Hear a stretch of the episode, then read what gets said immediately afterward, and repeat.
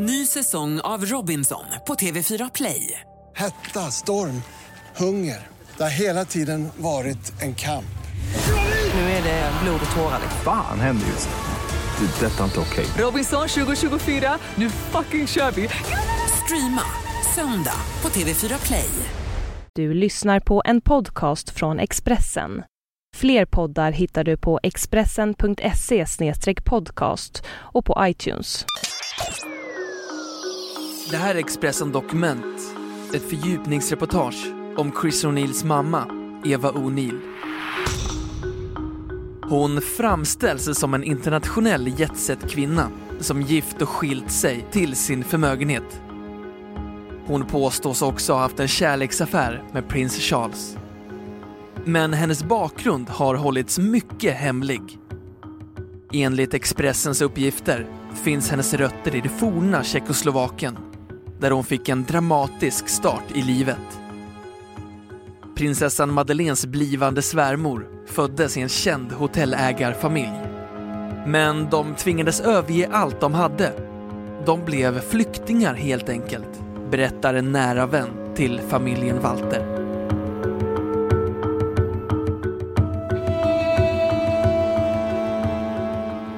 När Chris O'Neill, trettioåtta, om en vecka säger ja till prinsessan Madeleine, trettio, i Slottskyrkan i Stockholm, utökas inte bara kungafamiljen med en ny medlem. Hans anhöriga kliver också in i den närmaste kretsen kring familjen Bernadotte. Bland dem finns systrarna Tatiana och Natasha, deras respektive makar och flera barn.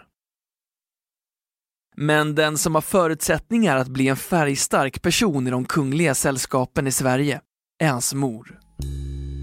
Eva O'Neill har under många år varit ett välkänt namn på den internationella societetsscenen i London, Salzburg, New York och München, och varit ett flitigt omskrivet namn i kändispressen.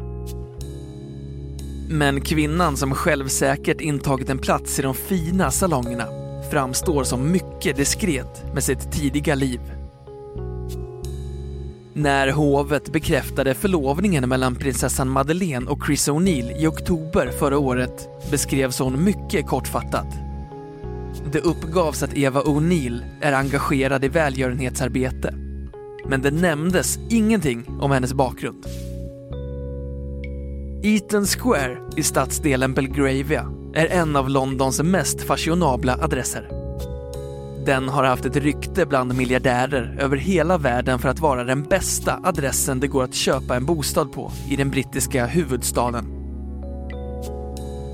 Där har Eva O'Neill ett vitputsat flervåningshus med höga sargfönster och balkonger som vetter mot en lummig parken till.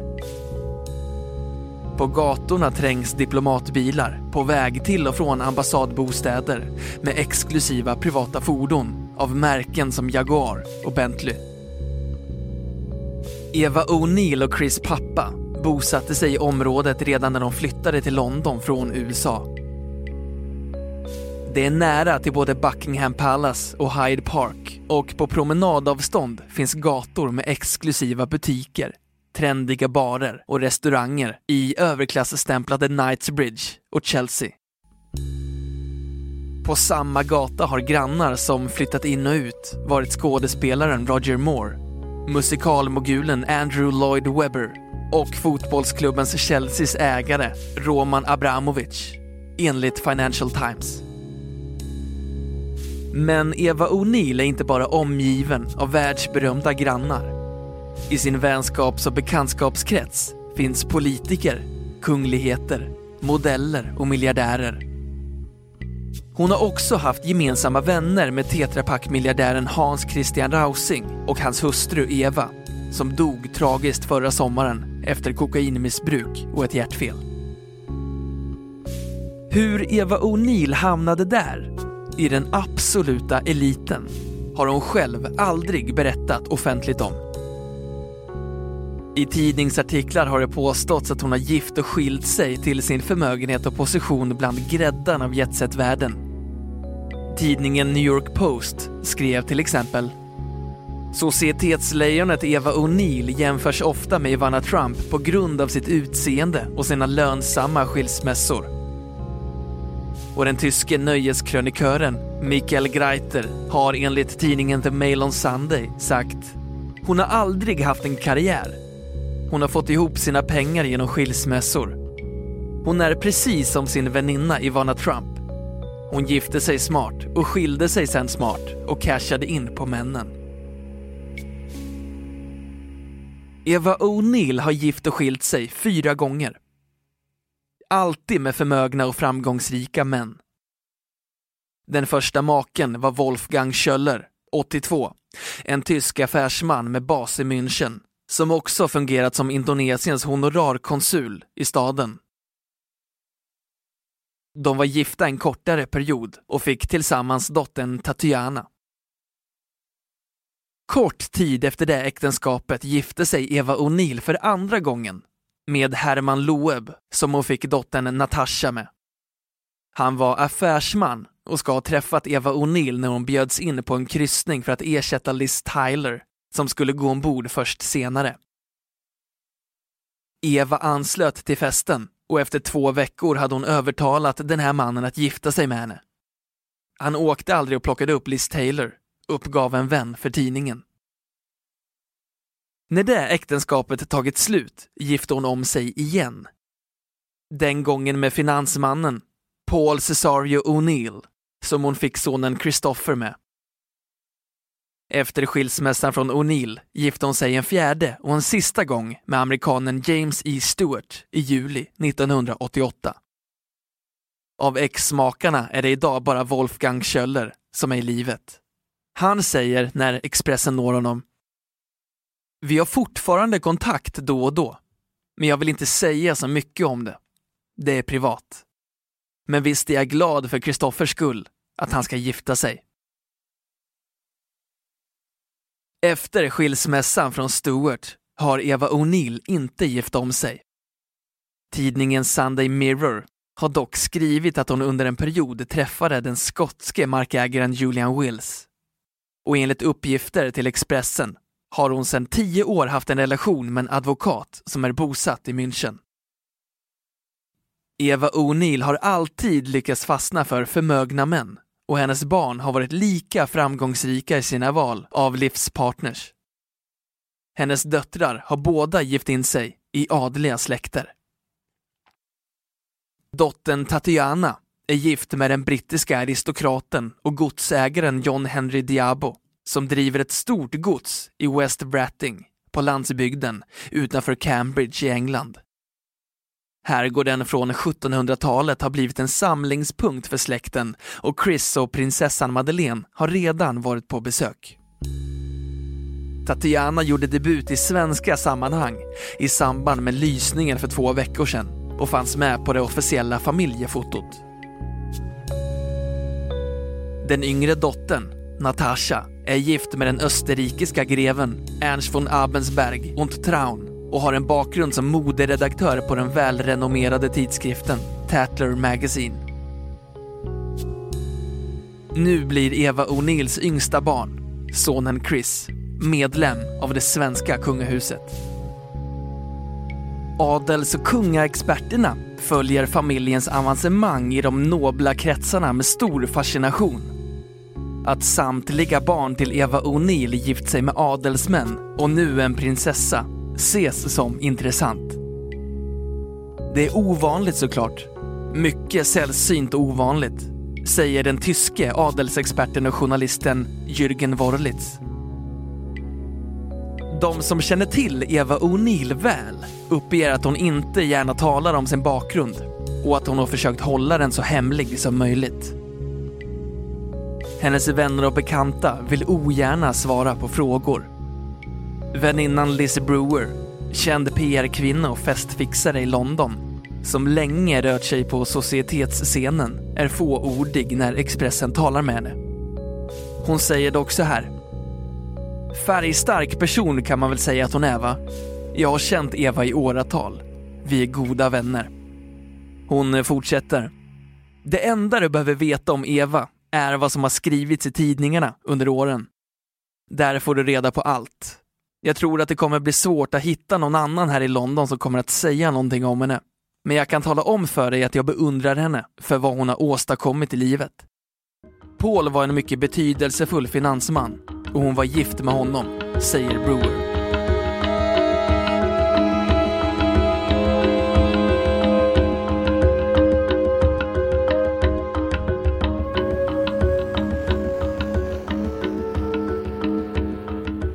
En person med god insyn i den brittiska överklassen är författarinnan, Lady Colin Campbell, tidigare gift med Lord Colin Campbell.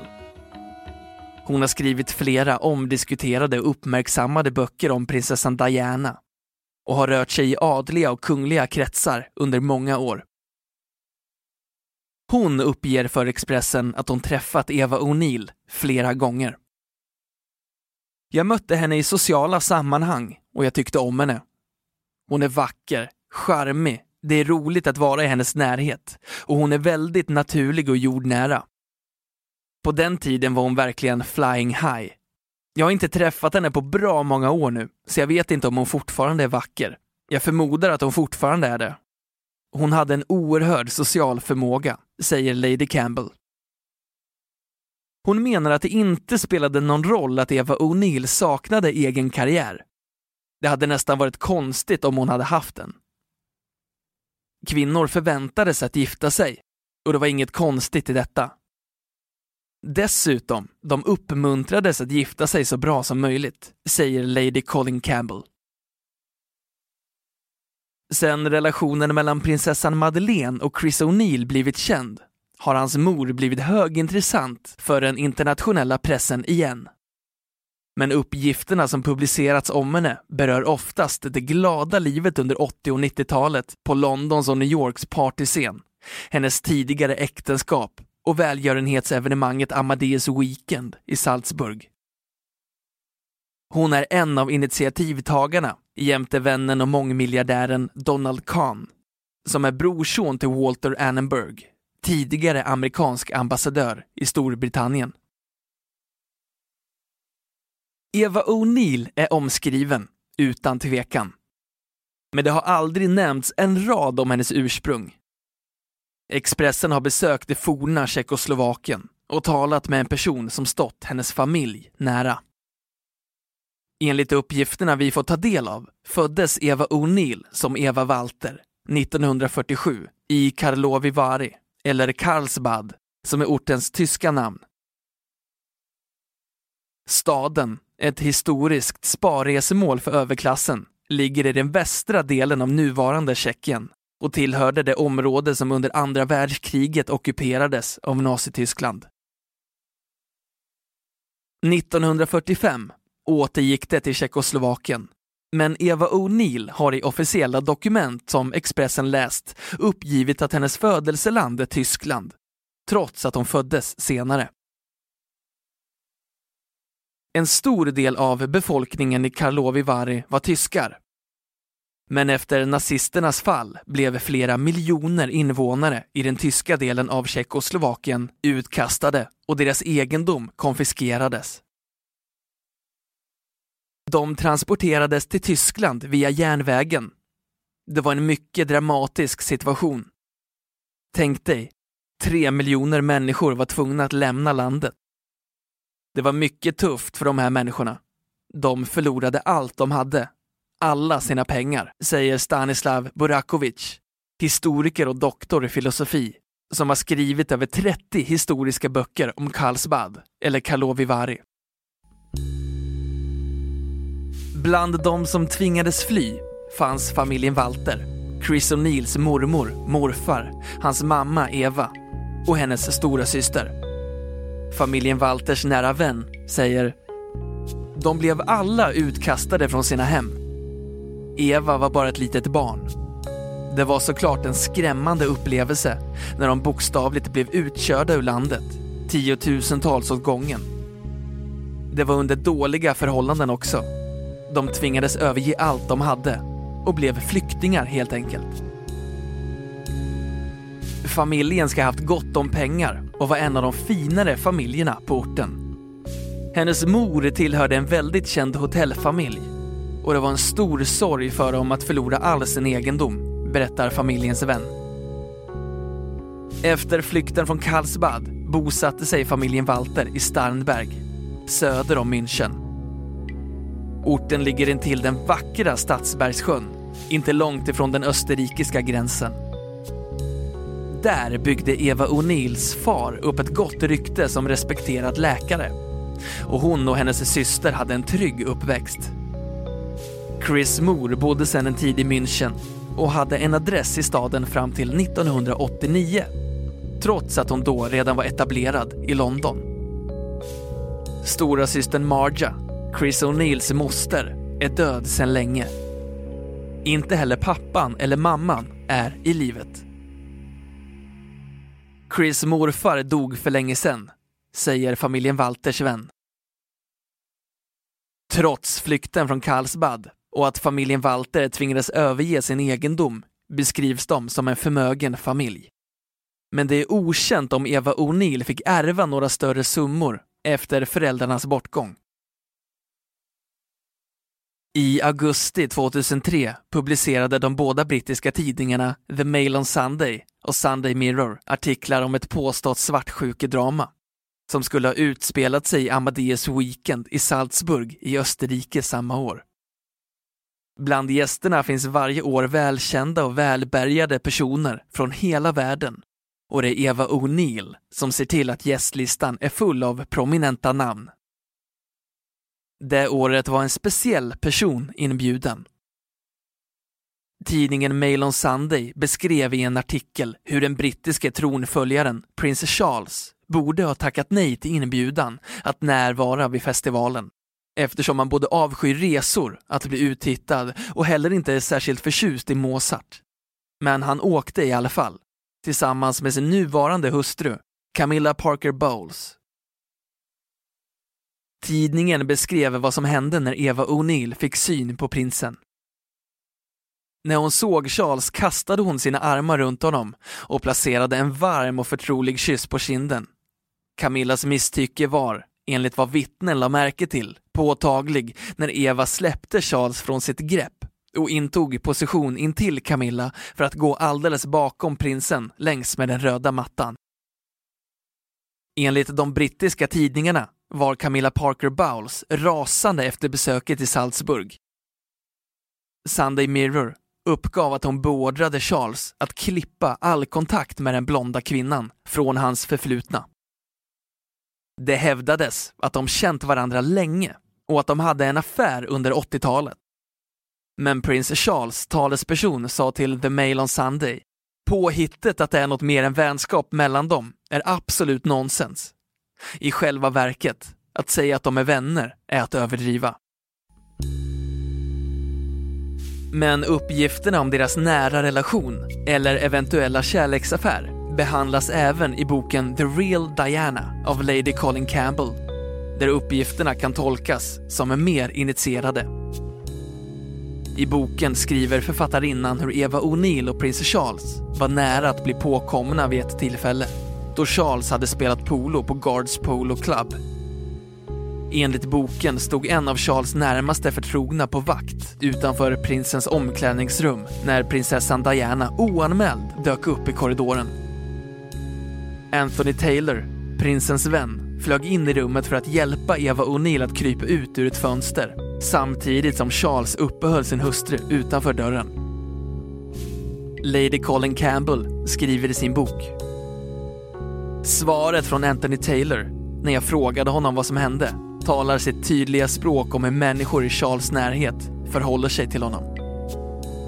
Jag kan inte tala om den incidenten, sa han med en riktig panik i rösten. Gud, du frågar mig om glödhet information.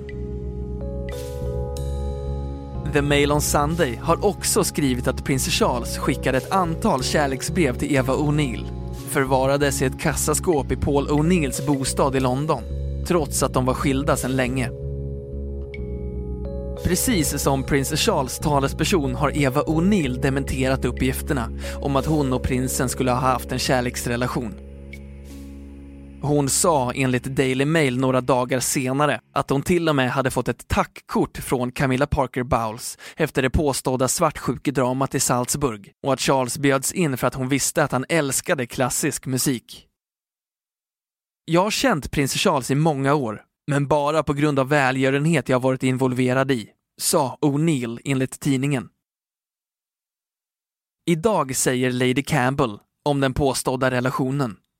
Som jag skulle vilja tolka det idag, och var så vänlig citera mig korrekt nu, är att en sån flört som de kan ha haft skulle ha varit av lätt karaktär och utan betydelse överhuvudtaget för de involverade parterna. Även om Eva O'Neills vänskap med prins Charles idag inte är lika tät som den påstås ha varit under åttiotalet, har Eva O'Neill hittat nya kungliga marker att utforska och en ny kunglig vän. Hon och drottning Silvia ska komma mycket bra överens. Bara för några veckor sedan åt de middag i New York i sällskap av kungen och det blivande brudparet. Drottningen och Eva O'Neill träffades flera gånger redan före förlovningen och Chris Moore har bjudits in flera gånger till officiella tillställningar av kungaparet. De talar tyska med varandra när de träffas och har mycket gemensamt. Båda har en bakgrund i Tyskland, där de till och med har bott i samma stad. Drottning Silvia både studerade och arbetade i München innan hon träffade kungen i samband med O S nittonhundrasjuttiotvå. De är vana vid att leva ett liv kring de rika och berömda och har ett gemensamt intresse för välgörenhet. Och Eva O'Neill såg ut att trivas när hon vid lysningen tog plats bredvid kung Carl Gustav och drottning Silvia vid den officiella familjefotograferingen. Hennes vänner i societeten i London ser med förtjusning fram emot bröllopet i Stockholm på lördag och konstaterar att Eva O'Neill har lyckats. Lady Colin Campbell säger: hon förtjänar det, absolut. Och jag tror att de flesta som känner henne är oerhört glada för hennes skull.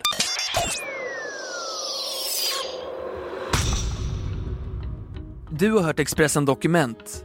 Ett fördjupningsreportage om Eva O'Neill av Thomas Kvarnkullen och Ann-Sofie Näslund som jag, Johan Bengtsson, har läst upp.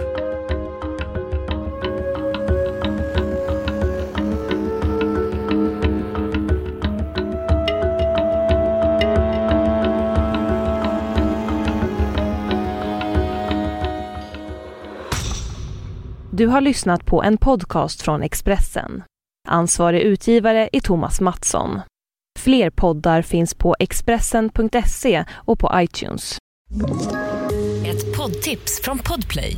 I Fallen jag aldrig glömmer djupdyker Hasse Aro i arbetet bakom några av Sveriges mest uppseendeväckande brottsutredningar. Går vi in med hemlig telefonavlyssning och, och då upplever vi att vi får en total förändring av hans beteende. Vad är det som händer nu? Vem är det som läcker? Och så säger han att jag är kriminell, jag har varit kriminell i hela mitt liv. Men att mörda ett barn, där går min gräns. Nya säsongen av Fallen jag aldrig glömmer på Podplay.